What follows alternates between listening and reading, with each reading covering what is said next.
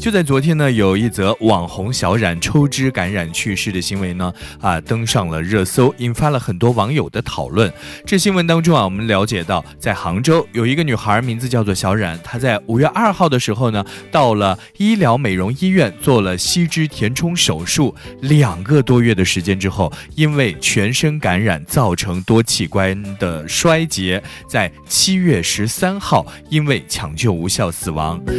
所以我们在今天节目的一开始啊，我们要提醒大家，这个暑假的时候，很多的年轻人啊都会选择做一些医美，做一些整形啊。我们要告诉大家的就是呢，这个整形手术啊是有风险的，而且这风险还是挺大的。所以大家想要变美的话呢，还要啊这个谨慎一点儿。啊，其实这样一些这个事件呢，已经屡见不鲜了。比如说，在二零一九年的十一月，在成都有一个女孩小李，她就在闺蜜的陪同下，到位于成都高新区的一家美容机构来做抽脂手术。而在抽脂的过程当中呢，小李就出现了异常的反应，在转院之后啊，因为抢救无效死亡，年龄只有三十二岁。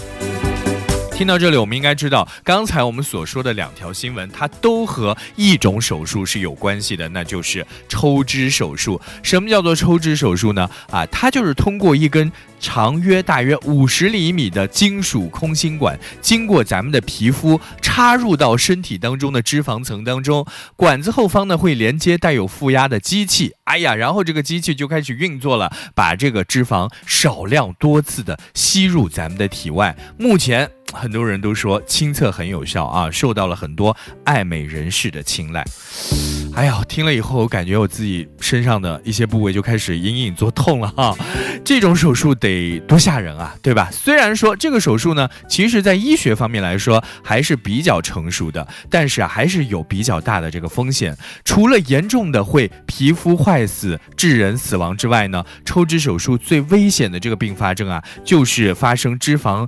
呃栓塞以及大出血这样一种现象啊。脂肪呃血栓呢，就是指大量的。脂肪哎，进入到咱们的这个血管当中了，进入到人体的血液血液循环当中，然后呢就会堵塞咱们的肺动脉，引起肺堵塞，从而呢就会导致呼吸困难、衰竭和死亡的情况会发生。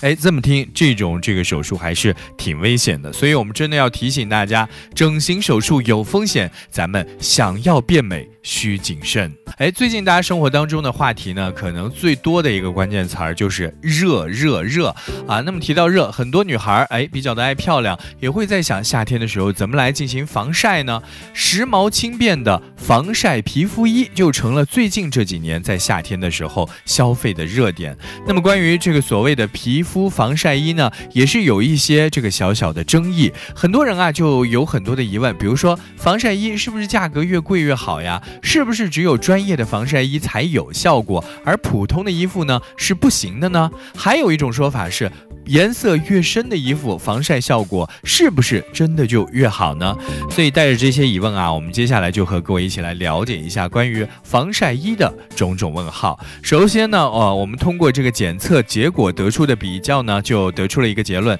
啊，价格越高的防紫外线的效果啊，不一定越好。那么从材质来看呢，这个普通的衣服呢，也是具有防晒功能的。那么我们日常穿着使用的啊纺织材料也能够防紫外线吗？哎，这个相关的检测人员啊就做了一系列的试验啊，通过检测结果的比较就可以得出来，在颜色相同的情况下，普通衣物当中的面料中啊百分百棉的 UPF 值最高，其他略低啊，所以呢普通衣物呢也是具有不错的防紫外线的效果，所以得出的这样一个结论就是在生活当中，日常生活中咱们不需要过度。的去追求专业的防晒衣，那么浅色和深色的衣物，它们在防紫外线的方面有什么一些不同的吗？啊，实验人员啊在相同材质的样品当中，分别取到了黑色和白色的面料，放进仪器当中来进行检测。通过检测结果的比较，就得出在材质相同的情况下，颜色越深，防晒效果啊确实会变得越来越好。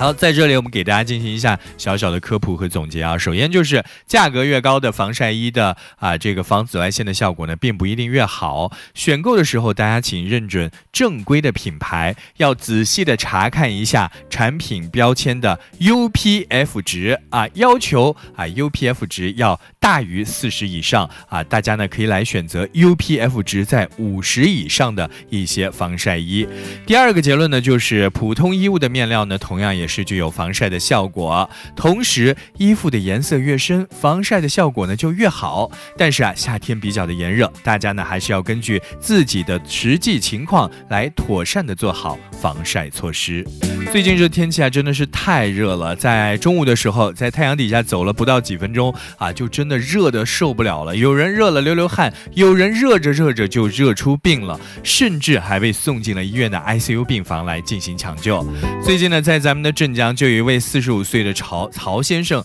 啊，他因为感冒发烧有点畏寒，他就决定待在自己的家里，然后呢把门窗全关了，盖被子捂汗。结果呢？当大人家人发现的时候，他已经出现了意识障碍，体温呢也高达四十三度啊，被医生确诊为热射病，甚至呢还被送进了 ICU 的病房来进行抢救。